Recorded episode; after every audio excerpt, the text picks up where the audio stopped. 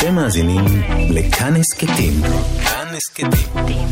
הפודקאסטים של תאגיד השידור הישראלי.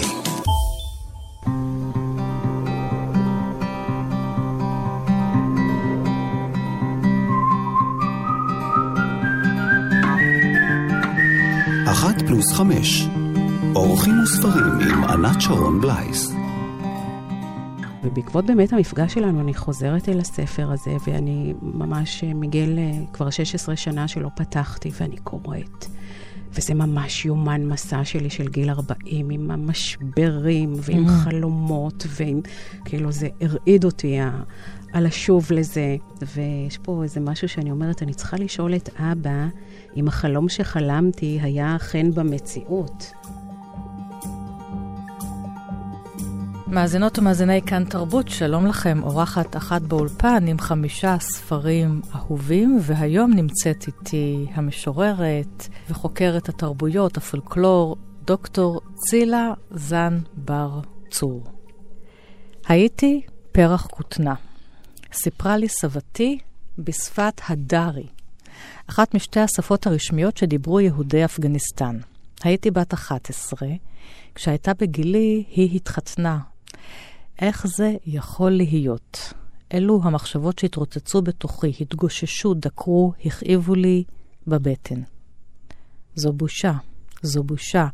היא מלמלה בעודה טובה בפלך חוטי כותנה. אז זו בושה להיות אישה? שאלתי אותה. לא, לא בושה להיות אישה, אלו היו החיים שלנו באפגניסטן, אלו היו החיים. אני מדלגת פה קצת. לנו, הנשים, יש הרבה כוח. אנחנו בוראות חיים, אנחנו יודעות לרפא, אנחנו מבשלות, אנחנו מספרות סיפורים. אבל סבתא, קטעתי אותה, את לא יודעת קרוא וכתוב. אני כותבת בתבלינים. היא אמרה לי והביטה בי בעיניה העצובות הבוערות. אלו המילים שלך, צילה. כן. בפתח הספר החדש, שמרי על הככלי, זה הספר החמישי שלך, ספר שבו את כותבת שירים, כאילו את מדיום של נשים אפגניות. פה בארץ יהודיות, ישראליות, שהיגרו לכאן מאפגניסטן, של נשים אפגניות שחיות שם, וקולן הולך ונאטם מיום ליום מאז שהטליבן חזר לשלטון ב-2021, של נשים אפגניות פליטות, את הרבה שנים חוקרת את הנשים האפגניות, כתבת על זה את הדוקטורט שלך, והם גם ההשראה הכי גדולה לכתיבה שלך, שירה ופרוזה. כן, זה ממש התחיל עוד בערש ילדותי, כשגם חייתי בצל קורתם של סבא וסבתא, שהיגרו לארץ מאפגניסטן. באיזו שנה?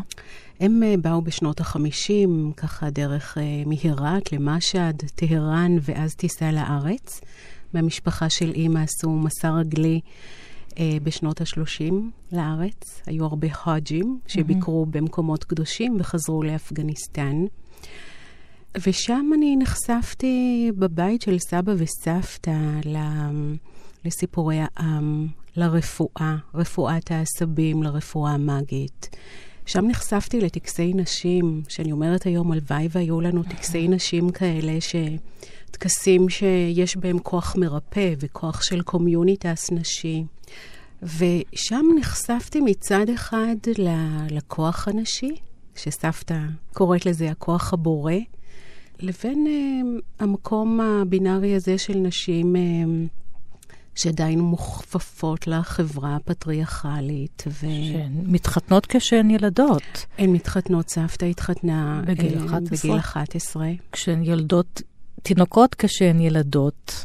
כן, אני במשך המון שנים ישבתי עם נשים בנות 80 ו-90 ו-100, שרציתי לחלץ את תפיסת הנשיות שלהן כנשים מהגרות, ומן הסתם הם תמיד סיפרו לי על ה... על זה שמכרו אותם, כן. את האישה שדיברה על זה שמכרו אותה בעבור חופן של פיסטוקים. והן מספרות לי על הפעם הראשונה שהן רואות את, ה, את החתן הזה, והן לא יודעות מה הסיפור, מה זה אומר להתחתן, מה זה אומר לשכב בגיל כזה שהן לא מבינות בכלל מה קורה. הן תופסות את זה כ, כאקט מאוד אלים, ממש סיפרו בהמון בכי. שזו הייתה המסורת, הן לא ידעו משהו אחר. בדיוק, הם לא ידעו משהו אחר, אבל... איך את מתייחסת לסבא שלך, שאת שומעת את הסיפורים האלה? ס, סבא מאוד אהב את סבתא, הוא היה כן. שולח אותי ממש מחדר לחדר לומר לאשתו ובתו mm-hmm. שהוא אוהב אותה כמו שיונק הדבש אוהב את הצוף מעל הורדים. הוא היה עיוור בערוב ימיו, mm-hmm. והוא היה איש מאוד פואטי, הוא היה ממש משורר לאהבה. והוא היה כל לילה מספר לסיפורי אהבה, ועם זה נרדמתי, אבל סבתא לא יכלה, לא רק לא להחזיר לו אהבה, היא לא יכלה לפתח איזשהו רגש mm. כלפיו מלבד זה של לכבד אותו שהוא um, אבא של הילדים שלה, ו- וכמוה כל הנשים. שחוו את uh, חוויית הנישואין שלהן כחוויה פצועה. אני אבקש ממך לקרוא את השיר שפותח את הספר. נולדתי למשפחת הדבורים. כן. אגב, השם משפחה שלי זנבר, הוא עוברת מזמבורי, שהפירוש שלו דבורה, והם היו משפחה של מרפאים במוצרי כוורת. ממש בדבש, בפרופוליס, בפאנצ'ר דרך אה, העקיצות של הדבורים.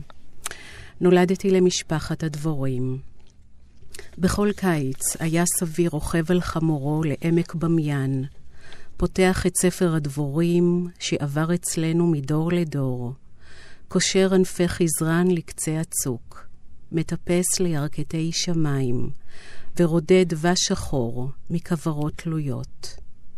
גם אביו וסבו ידעו את רפואת האונני טיב, גם הם טיפסו לירכתי שמיים. זמבורי, דבורה, כינו אותו בני שבטי הפשטו. בעונת הקיץ היה סבי מרפא בדבש שחור, בלחם ובגרגרי אופיום. בשאר העונות ניתן לראותו יושב על פרח בבונג ואורי צוף. האישה הצעירה שתהיה סבתי הייתה לומדת תורה. הילד שיהיה אבי רשם בספר הדבורים את כל מה שלימד אותו אביו. כשהם עלו לארץ בשנת 1951, אחז סבי בידו אחת כד דבש שחור, ובאחרת את ספר הדבורים. אבי נטל קולמוס מחק את השם זמבורי, וכתב, מעתה ואילך, שמנו זנבר. אחר כך מילא את הספר הישן בנוסחאות כימיות, ותחב אותו מאחורי הכרכים של האנציקלופדיה העברית. בדף האחרון כתב לי אבי, דעי לך בתי, שבכל הדורות אנו מעתיקים את עוקצו של עולם לתנוך חיינו. הביטי בנחיל העושה דרכו אל הכוורת. הביטי בזו הדבורה, החורגת כנפיה מגובה הדבש.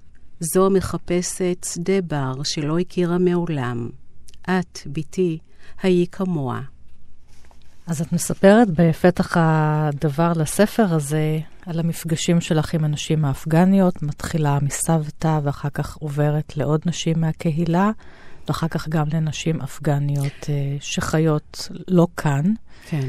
ואיך את פוגשת אותנו, מספרת את הסיפור שלהן? אז אני אה, יוצרת קשר, אה, קודם כל עם נשים אפגניות גולות, mm-hmm. גולות במרכז אסיה, גולות באירופה. Okay. ומאוד מסקרן אותי מה קורה באפגניסטן אחרי שהסיפור של הסבא וסבתא מסתיים שם. ו... ומעניין אותי לבדוק את זה דרך אנשים. אז אני פוגשת אותן, והן מספרות לי, ואנחנו יוצרות קשר, זה התחיל בתקופת הסקייפ, ועבר אה, לאחר מכן אה, לטלפון, למפגשים פיזיים, ולשמוע את סיפור חייהן של נשים שהיו בנות גילי, ושל האימהות והסבתות שלהן. ו- וזה ממשיך אל, אל, אל תוך אה, תקופת אה, משטר הטליבן, כן. שהיו שם בשנת 96 עד 2001, ותוך כדי הקשר איתן, הן מספרות לי על שלילת הזכויות שלהן. הן כבר לא יכולות ללכת ללמד באוניברסיטה, או לכהן בתפקידים שהן uh, כיהנו לפני כן, אם זה בפרלמנט, ואם זה נשים שעסקו ברפואה, במדע, במשפט, בספרות. אני... מטבע הדברים חוברת לנשים שהן אה, משוררות, כותבות שירה, ואני אה, אה, נחשפת לבית מלאכה, לתפירה, שנקרא סוזן טלה, כן, מחט הזהב. שיושבות שם נשים, משוררות, סופרות, נשות מחאה, ויושבות להן בבית מלאכה. באפגניסטן. בהרת שבאפגניסטן. כן, ושם למעשה הטליבן אישר בתי מלאכה אה, לתפירה, כן. ולמעשה בתוך העתיק שלהן, בין המחטים והבדים והחוטים, הן מחזיקות ספרים. והן כותבות, והן דנות בטקסטים ספרותיים, אה, והן כותבות שירה. וביניהן יש את אה, נדיה אנג'ומן, כשהיא מגיעה לשם בגיל 16. וכל המרצים, המרצות לספרות, אה, שלא יכלו כבר להמשיך וללמד באוניברסיטה, בעצם יושבים בבית המלאכה הזה ו- ולומדים, והיא כותבת שירה. והיא הופכת להיות אה, משוררת מחאתית, פמיניסטית, שמוחה כנגד המשטר הטליבן. והיא מוציאה שני ספרים שבתום תקופת הטליבן היא מפרסמת אותם, הם נמכרים... אחרי 2001. אחרי 2001. עם הכניסה. של אה, ארצות הברית ונאט"ו. כן. במלחמה. נכון, כן. היא אז אה, מפרסמת את הספרים. שבאופן אבסורדי משחררת את הנשים, מלחמה, מצב מלחמה. באופן אמ, אבסורדי משחררת אנשים משלטון הטליבן, אבל בזמן שהמדינה שלהן במלחמה. וזו ארץ שידועה במלחמות ובתהפוכות. כן. לבסוף אה, היא נרצחת, כשהיא עוד לא בת 25, היא אימא לילד, אה, בעלה רוצח אותה, מכה אותה עד מוות. אז אני גם תרגמתי את אחד מהשירים כן, שלה. בבקשה. השיר זעקה ללא קול של נדיה אנג'ומן, היא נולדה ב-1980 ונרצחה ב-2005 בהרת. כל הצעדים הירוקים הוא הגשם. הן באות מהדרך, עכשיו, נשמות צמאות מן המדבר, עטויות בשמלות מאובקות. נשימתן בוערת את חיזיון הדבר, פיות יבשים, מכוסים אבק דרכים. הן באות מהדרך, עכשיו, נשים בעלות גוף מיוסר, כמה גדלו בן הכאבים. השמחה נשמטה מפניהן, לבבות עייפים סדוקי מבע. אף חיוך לא נראה באוקיינוסים העגומים של שפתיהן. אף דמעה לא נובעת מאפיקי הנהר היבשים של עיניהן. או אלוהים, אף לא אדע אם זעקותיהן הדמומות מגיעות לחשרת העננים. השמיים מתקדרים, כל הצעדים הירוקים הוא הגשם. נדיה אנג'ומן. הספר הראשון שלך כותבת אה, במקל של קורקום, שראה אור ב-2016, מין פרוזה שירית כזאת, שגם עוסקת אה, בסיפורים ובעדויות. והנה את ממשיכה את המהלך הזה. אחרי הרבה שנים, ממשיכה לכתוב, את כותבת, את, צילה זן בר צור, כותבת קולות שאסור להן לדבר. כן, אני גם מרגישה ו... אה, שלא יכולות לדבר. אותן נשים שתוקות מבע. כן. הן אמרו לי, הם כל הזמן חזרו ואמרו, תהיי לנו קול. ובשמרי על הככלי יש ממש... אה, זה, זה מרחב שעורר בי את הקולות האלה להשמיע אותן. זה נשים שנמכרו כשפחות מין. זה נשים שנמכרו ככלות אה, צעירות בגילאים מאוד אה, ככה של ינוקה. כן. נשים שלא יכלו להגשים את החלומות שלהם, את הזכויות שלהן לחיים. ללכת ולשמוע מוזיקה, ללכת ולעשות אומנות, ללכת ולכתוב שירה ולפרסם אותה. אבל מאוד מאוד מעניין היה לראות שבתוך האיסורים האלה, הן מצאו להם איים של ביטוי. למשל, אפילו הסוגת השירה לנדי, פשטו לנדי, זה סוגת שירה אוראלית. שהיא כמו אה, נוסחת ההייקו, היא אה, בסך הכל שתי שורות, והפירוש של לנדי זה נחש ארסי קטן, כלומר, זה מרמז על האופי הסאטירי של הסוגה הזאת. והן היום, ממש תחת אה, המשטר של הטליבן, היו יכולות אה, להשתמש בסוגה הזו, בלנדי, בכדי להביע ולמחות על המצב שלהן. כששאלתי את אחת הנשים על הלנדי שלה, שהיא שרה את זה כשיר היפ-הופ, אז, אז זה, זה, נמכרתי כ, כחלה צעירה, אבל הזרג שלו יבש כמו uh, קלח תירס. כן. Uh, והן משתמשות בזה בלנדים, מאוד פרח בתקופת הטליבן. ז'אנר נשי? זה ז'אנר נשי, נשי, כן. נשים היו משוררות את זה בעל פה. כן. את רוצה לקרוא משהו מתוך הספר הראשון שלך, כותבת במקל של קורקום, שזה באמת גם מחווה לסבתא שלך שאמרה לך, אני כותבת בתבלינים. אמ, סבתא אה, הרבתה לספר לי על החיים שלה בהרת, גם, גם, גם סבא. והיא תמיד אמרה לי, סילה ג'ון, סיפורים הם תרופה, תספרי אותם במינון הנכון. היא ממש אמרה לי, פעם היינו נאספים סביב הקורסי, קורסי זה קמין פחמים. שותים צ'אי ומספרים סיפורים. היום אנחנו אבודים. תספרי לנו על האהבות שלנו, החתונות שלנו, הלידות והמיטות שלנו, על המסעות שלנו, על המשאלות שלנו. סיפורים הם תרופה לדרדדל, לכאבי הלב שלנו. אז אולי מתוך זה אני, אני אמ, אמ, סיפור אה, של אה, סודות של ריפוי. אני נושמת את הריח שלה, ריח של כמון ודבש. יושבת על השטיח ובין רגליה ה اونگ دسته, העלי והמכתש. אני יושבת מולה, ובידיי מגש וחופנים של תבלינים. היא עורמת את ה زیره سبز, כמון, אל תוך כלי הנחושת, וכותשת בקצב של דהרת חמורים. בידיים שלנו, הנשים, יש סודות של ריפוי.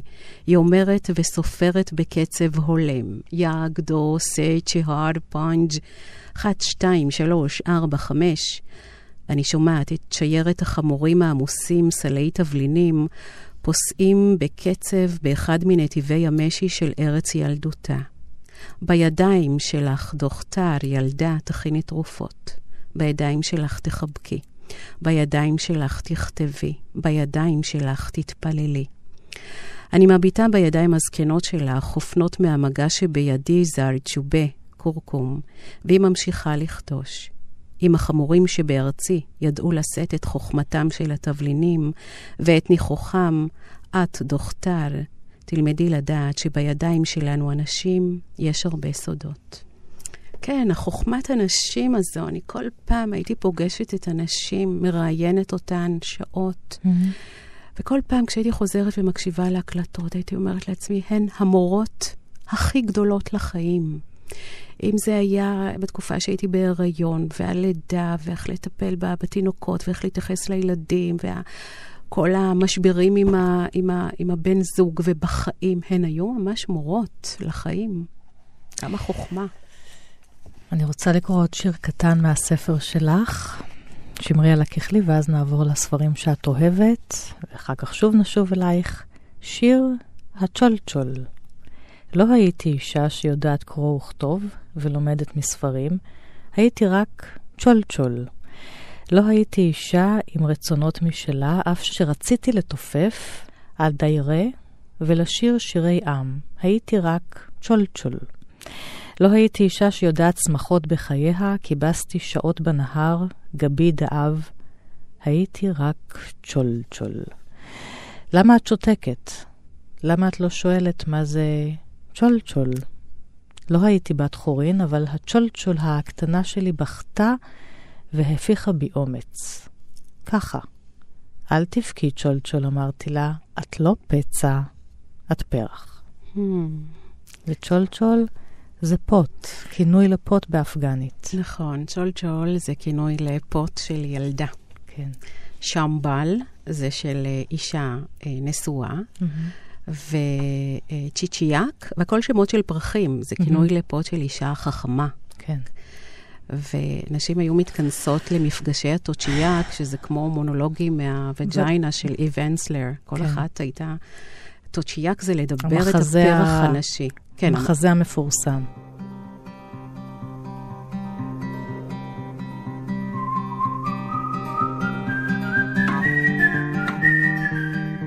צילה זנבר צור, איתי באולפן עם חמישה ספרים אהובים. היא חוקרת תרבויות ופולקלור. היא כתבה את המחקר שלה על נשים אפגניות, ובעקבות המחקר היא גם כותבת ספרי פרוזה ושירה.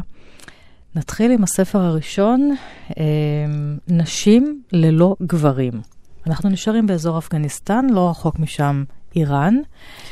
שהרנוש פרסיפור, הסופרת האיראנית, היא סופרת גולה, והיא כתבה על ארבע נשים בתקופת המהפכה באיראן בשנות ה-50, זאת אומרת, זה עוד לפני השש, את הסיפור הזה אנחנו יותר מכירים, שאותו העיפו במהפכה בסוף שנות ה-70. הספר הזה גם יש לו עיבוד לסרט. נשים ללא נשים גברים. ללא גברים. של שירי נשת. למורקמי היפני יש ספר גברים ללא נשים. אז פה זה זונן בידון מורדן, זה נשים ללא גברים, אה, באמת של אה, שאלנוש פורסיפור, ש... כן, היא כותבת את, ה, את הדמויות האלה של אה, ארבע נשים ועוד אישה שהופכת לעץ.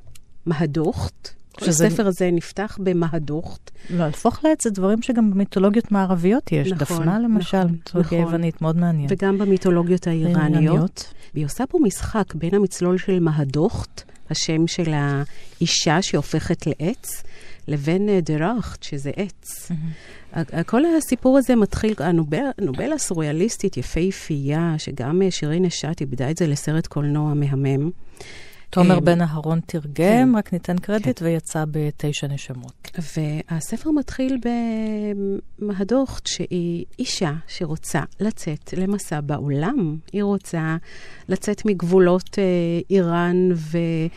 ולהיות אישה עצמאית, אבל הכבלים המסורתיים כל הזמן כובלים אותה, והיא חיה את נשמתה בגן. אה, מביטה בעצי הדובדבן ובעצי הצפצפה. כשאנחנו, הספר מתרחש בשנות ה-50 של המאה ה-20. שנות ה-50 של המאה ה-20, עם מהפ- המהפכה הצבאית, אה, שבעצם התערבות של המערב, אה, שמפילה את דוקטור מוסדק, שנבחר כראש ממשלה בבחירות דמוקרטיות, ולאחר מכן לשלטון. והיו כמובן אינטרסים מערבים בעניין. Um, והיא um, ממש um, נוטעת את עצמה בגן כעץ, ו, והפרקים האחרים, כל פרק מספר על uh, אישה. יש פה ארבע נשים, שכל אחת כבולה למסורת בדרכה, וכל אחת שואפת למשהו. יש את uh, פויזה, שהיא בתולה שמאוהבת uh, באח של, uh, של החברה שלה, והיא לא יכולה להביע את האהבה הזו ולומר לו, וואי, אני דלוקה עליך, בוא. היא, לא, היא מאוד ככה חסומה, ויחד עם זאת היא מתעמרת בגיסה שלה. ויש את מונס, שזו החברה ש... שהיא לא כל כך מבינה מה זה להיות אישה, אבל יחד עם זאת כל המצב הפוליטי מאוד מעניין אותה. ממש בכיכר מתחתיה יש את כל ההתרחשות של ההפיכה הצבאית. ויש את uh, פרוך לקה, שהיא uh, נשואה 30 שנה. הבעל שלה מאוד אוהב אותה, אבל הביטוי שלו זה תמיד ביטוי אלים כלפיה. ויש את זרין קולה, שהיא אישה זונה. וכל אחת בדרכה נשברת ויוצאת בסוף לאיזשהו מסע. הן חוברות ביחד בכפר. ושם הן מגיעות אל הגן של uh, מהדוכט, שהיא עץ. כל אחת מגיעה לאיזה מין גורל והארה וטרנספורמציה למצב הכבול שהיא הייתה בו. תקראי על האישה שהופכת את עצמה לעץ. כן. אמ, שזה יפה שהיא הופכת את עצמה הפעם, זה לא כעונש מהאלים. כן, כן, היא זו שמחליטה. היא זו והיא, שמחליטה, משהו כן. אחר לחלוטין מהמיתולוגיה היוונית. כן. לא הייתה לה ברירה. מהדוכט החליטה להישאר בגן ולשתול את עצמה עם בוא החורף. היה עליה להתייעץ עם הגננים לגבי הזמן הטוב ביותר לשתילה. היא עצמה לא ידעה, אבל זה לא היה חשוב. היא תישאר ותשתול את עצמה. אולי היא תהפוך לעץ. היא רצתה לגדול על גדת הנהר, עם עלים ירוקים יותר מהתחב, ולהשתתף בקרב המתנהל בבריכה. אם תהפוך לעץ, היא תלבלב. היא תתכסה ניצנים. את ניצניה היא תפזר ברוח. גן מלא במוהדוכט. הם יהיו חייבים לכרות את כל עצי הדובדבן כדי שמוהדוכט תוכל לצמוח, ומוהדוכט תצמח. אלפי ענפים יהיו לה. היא תגיע לכל העולם, והאדמה כולה תתכסה בעצי מהדוכט. והיא היא ממשיכה ומספרת שהאמריקאים יקנו את השתילים שלה ושל מהדוכט והביאו אותם לקליפורניה, ואחרי זה הם יגיעו עד אפריקה, והיא עצמה, בכל המקומות שהיא לא, שהיא הורגת להן בעולם, שהיא לא יכולה להיות ברגע הנתון הזה, כן. כשהיא בת אנוש, היא תוכל להתקיים כ- כעץ. עץ שמשלחת את העלים שלה לכל עבר.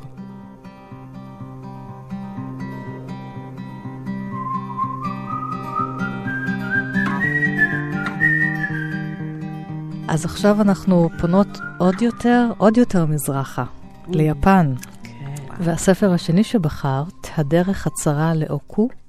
של אה, מצו בשו, שתרגם יעקב רז, ומדובר ביומן מסע, שהוא ספר שירה, שיש בו קטעי פרוזה, חלקם דוקומנטריים, חלקם סוריאליסטיים. הוא עושה את המסע הזה בשו במאה ה-17, ויעקב רז המתרגם עושה את אותו מסע ב-1989. וגם יעקב רז, שהוא גם משורר, כותב ספר וגם מתרגם את הספר אה, של אה, בשו. הדרך הזאת שאיש לא הולך בה, ארבעים של סתיו. כך נפתח, זה ההייקו הראשון שיעקב רז קודם כל בשו... פותח את הספר איתו. מהמם. אה, בשו הוא אה, נזיר זן, הוא משורר, הוא איש נודד. והיומן הזה, כמו שאמרת, הוא יומן מסע. זה סוגת ההייבון, אה, אה, קטעי פרוזה של מסע שמשלבים את ההייקו. כה. ובשו הוא בדרך הצרה לאוקו, כמו שיעקב רז אומר, אוקו זה היה מחוז מאוד נידח לתקופתו של, אה, של בשו, אבל אוקו זה גם עמוק, זה לצאת למסע אל תוך המסתורין, אל מקום עמוק שהוא בתודעה הפנימית של האדם. וכל הספר הזה, אני אדפדף לך רגע שתראי כן, אתם כמה... לא רואים. כל הספר הזה, יש ספר שיעקב רז uh, תרגם, ובתוך הספר יש עוד ספר, שזה הכתב יד של צילה, שכתבה הערות והשראות. יש לי גם ספרים כאלה, זאת אומרת, ספר בתוך ספר. וואו, קודם כל זה, זה היה יומן מסע שלי בגיל 40. ואני בעקבות המפגש שלנו... שנסעת uh, ליפן? לא, לא, זה, ביפן הייתי בשנת 89, שאז כשדיברתי יפנית, Mm-hmm. למד, בארץ לא למדתי תיכון. עשיתי כל מיני דברים. אז למדתי יפנית, ועשיתי קראטה, ועשיתי כל מיני דברים. אה, וביפן היה תרגול את אומרת. את זה כלאחר יד, את יודעת, כאילו...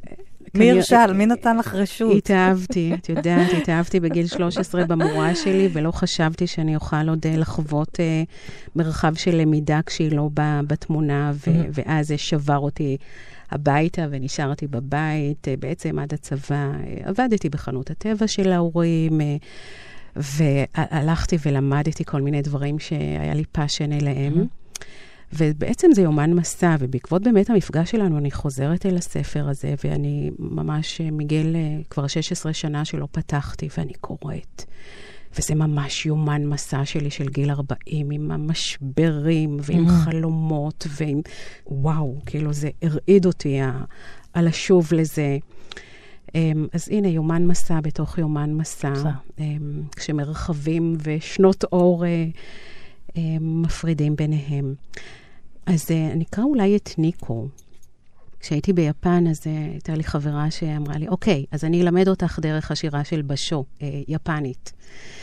אמ, וזו הייתה חוויה מאוד, היה בזה איזושהי חוויה מדיטטיבית מאוד עמוקה.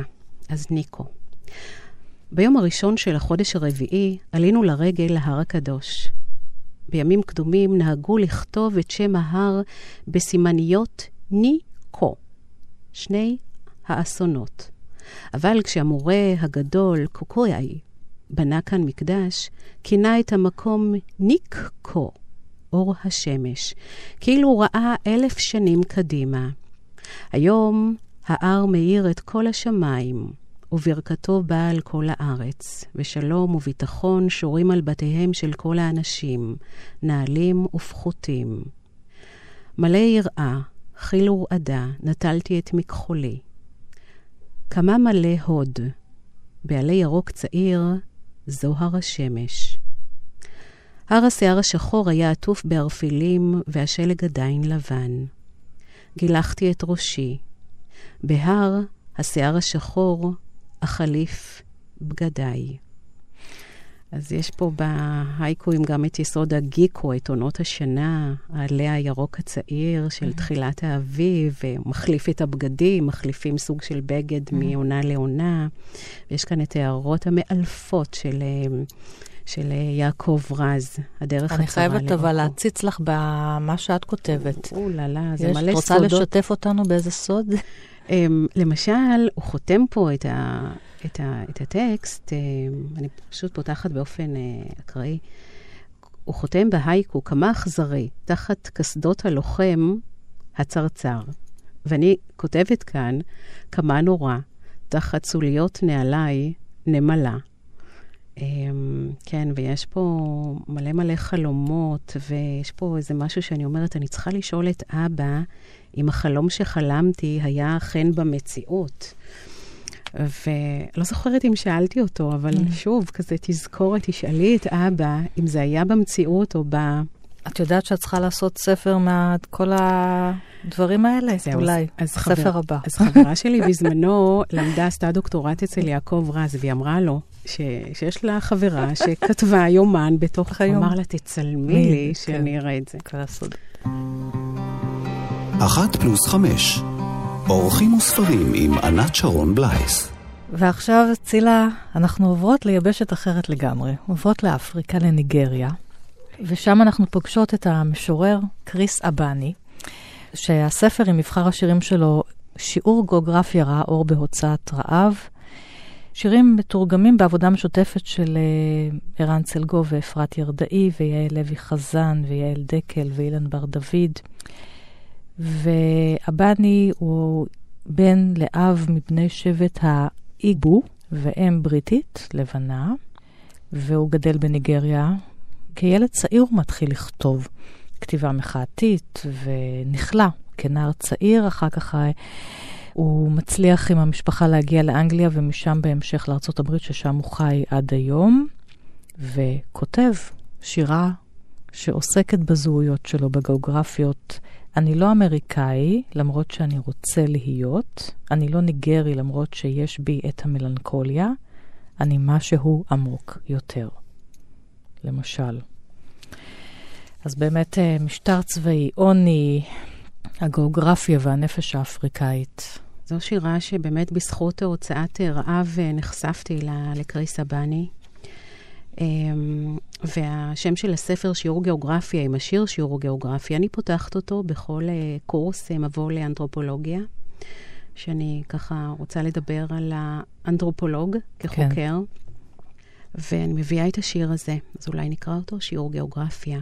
את זה תרגם ערן צלגוב. כן. עבור האיבו, כל אחד הוא משפחה.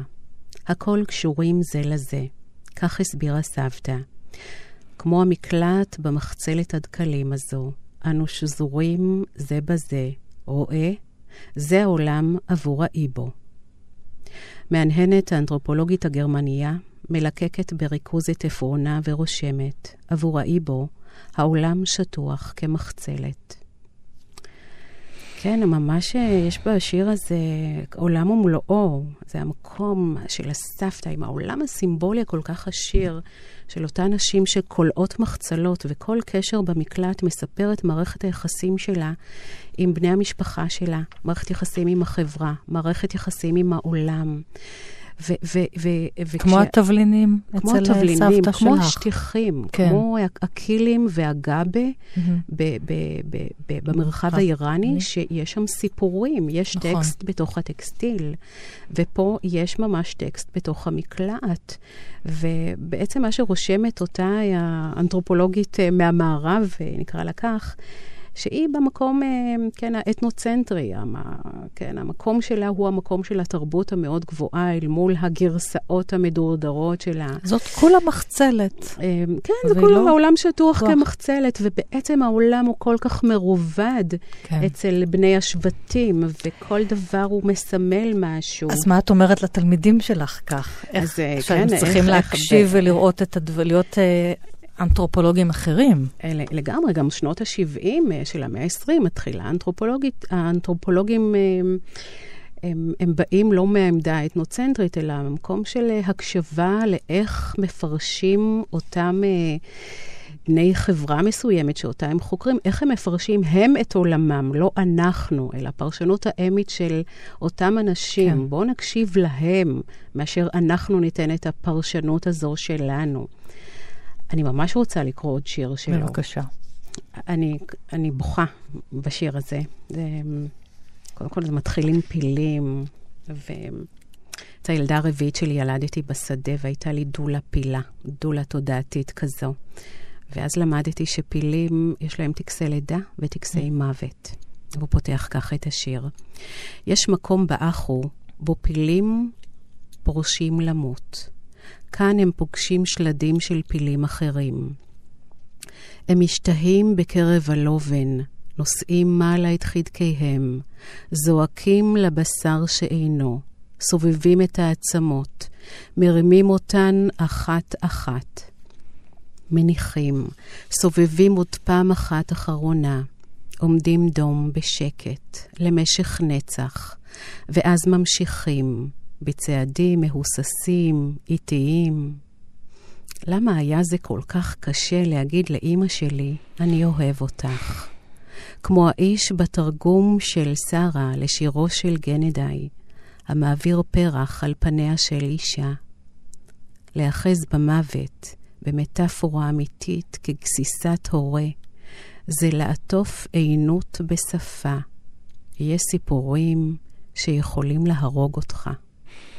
יש שיר שהורג אותי ברכות, ואיזה שרגום מעולה. ממש, אני מאוד אוהבת את הביטוי של ערן צלגוב, לשרגם. לשרגם. ויש פה שרגום פשוט שממיס, ממיס את הלב. תודה, ערן, חבר יקר. ממש חבר יקר.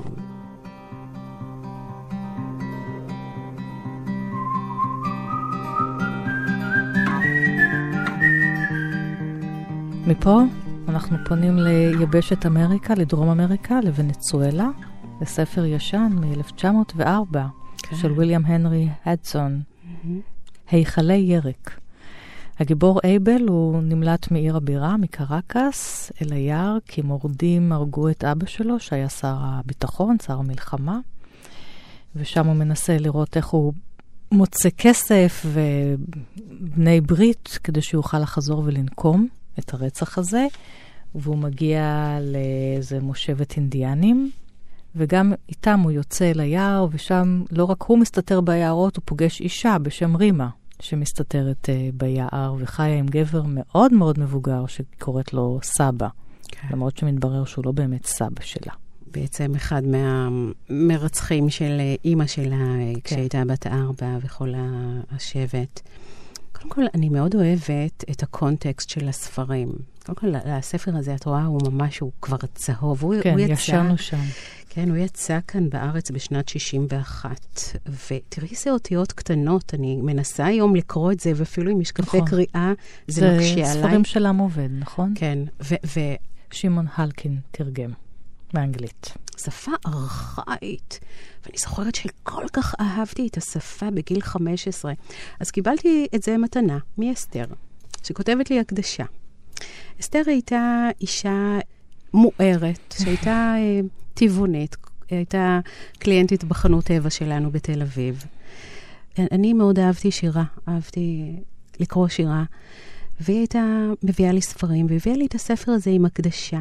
והיא כותבת לי כך, בכתיבה תמה מנוקדת, לצילה הנפלא בנערות, אשר היכלי ירק, צילה, ובצלילי רחש אילנות ערב קולה. לרימה שבספר דימיתיך, יברכך השם בברכה שלמה, שהכל בא מכל טוב, באהבה לך אסתר. קודם כל, ההקדשה הזאת, עוד לפני שקראתי את הספר, כבר עשתה לי משהו. יש מישהי בעולם שרואה אותי, זה גיל שלא כל כך ראו אותי, והיא ראתה אותי. רימה היא, אמ, היא, היא מעין אה, יצור היברידי של בת אנוש ואיזה מין רוח של, של יער. זה כמו שלקחת איזשהו אמ, צמח מקודש, לאכול אותו, ולהרחיב את גבולות התודעה למימדים אחרים של... אה, של אה, ממש אינטר-בינג, כמו שקורא לזה תכנתן, השלוב היות. למשל, בדף הזה, איך אומרת תכנתן? יש שמש, יש ענן, יש גשם, יש uh, חוטב עצים, יש את המשפחה שלו, יש תודעה. יש וואו, פה הכל. איזה יופי, כי הוא עשוי מעץ. כי הוא וואו, עשוי לא מעץ. חשבתי על זה, איזה יופי. כן, זה מתוך אה, לב ההבנה של תיך נתן. ועוד לפני שידעתי את המילים, את המונח הזה של ה-interbeing, זה, זה הרגשתי ככה בספר הזה. אני בת 15, קוראת אותו, ואני יכולה להבין את, ה, את ההיברידיות הזו של רימה עם, ה, עם הג'ונגל, עם הטבע. אותו איש שמגדל אותה בעצם רצח את המשפחה שלה. כן, לא. לוקח אותה כתינוקת, כילדה, היא גדלה אצלו, היא חושבת שהוא הסבא שלה. ואחר כך היא, את אומרת, היא, היא כמו איזה מין עץ, אז היא ממש משלבת את כל הדברים שדיברת עליהם היום, עם כמו הילדות האפגניות שחיות עם גברים מבוגרים כשהן ילדות, כן. וכמו הגיבורה הפרסייה שרוצה להיות עץ כדי נכון, לברוח מהגורל נכון. שלה. כן. יש כאן איזושהי התמזגות עם הטבע הנשי. כן, הטבע הופך להיות אישה, האישה היא טבע עם כל העוצמות שלה, והיא מתאהבת בטירוף. באייבל, כן. אגב, יש. גם סרט מזה, ושם אודרי הפבורן. כן. היפהפייה הזאת. כן. ובסופו של דבר, אה, רימה היא כאילו נכלאת באש אהבתה. וכאן אייבל מספר על אה, איזשהו מצב אחרי, ש... אחרי שהאינדיאנים שרפו את העץ שעליו טיפסה להתחבא, רימה, כן. להתחבא, וחשבו שזהו, שרפו, שרפו הם. גם מעלילים עליה שהיא רצחה כן, אחד כן. מהם. יש פה, יש פה, אה, כן, הרבה טריגות אה, בסיפור הזה, והיא כולה אה, טהורה, כן. טהרת תודעה וטהרת לב. אז הם מנסים ומתאהבת. לשרוף אותה עם העץ שהם מעלים והם בעץ. בטוחים שהיא נשרפה. שרפה. אבל יש איזושהי אפיזודה שהוא מספר ככה. לילה אחד רפרף ונכנס לסוכתי אש אחד, שירד על ידי פתאום, בשבתי על יד האש. עד כי יצרתי בנשימתי והסתכלתי בו. כנפיו הקדומניות היו אפורות חברות, ובני גוונים אפלים ובהירים רשומים בו באותיות וסימנים דקים מן הדקים, לוחשים איזה סוד או אגדה של בין השמשות. אבל כנפיו האחוריות העגולות היו בעלות צבע בהיר, כתום מעונבר, מסורג, עורקים אדומים וארגמניים כעין העלה. משהו מופלא וטהור כל כך ביופיו, עד כי רטט עונג עברני למראהו. לא עברו רגעים מועטים, והוא טס כלפי מעלה, אג עוגה סביב סביב ונתעכב על סכך עלי הדקלים מעל האש ממש. חשבתי כי החום יטרידהו תכף מן העולם. ולפיכך קמתי ופתחתי את הדלת כדי שימצא את דרכו חזרה אל עולמו הצונן, האפל, הטובל בפרחים. עמדתי על יד הדלת ופניתי אליו בדברים. הו נודד מלילה, בעל הכנפיים החברות היפות, צא לך. אם תקרא היא לך אי שם, בדרך, בעומקי הצללים. שבה לסייר את עקומת שעשועיה לשעבר, היה אתה לי לפה. אך יצאו הדברים מפי, והיצור הענוג, שהותר בית אחיזתו, נפל ללא רפרוף, הישר וחיש מהר, אל הלהבה היוקדת מתחתיי. זינקתי בצווחה, עמדתי לוטש עיניי לאש, וכל יצורי גוי מרעידים בסערת רגשות פתאומית ואיומה. כך ממש נפלה רימה. כך נפלה מגובה רב לתוך הלהבות, שעיכלו בן רגע את בשרה היפה ואת רוחה המזהירה. הטבע האכזרית.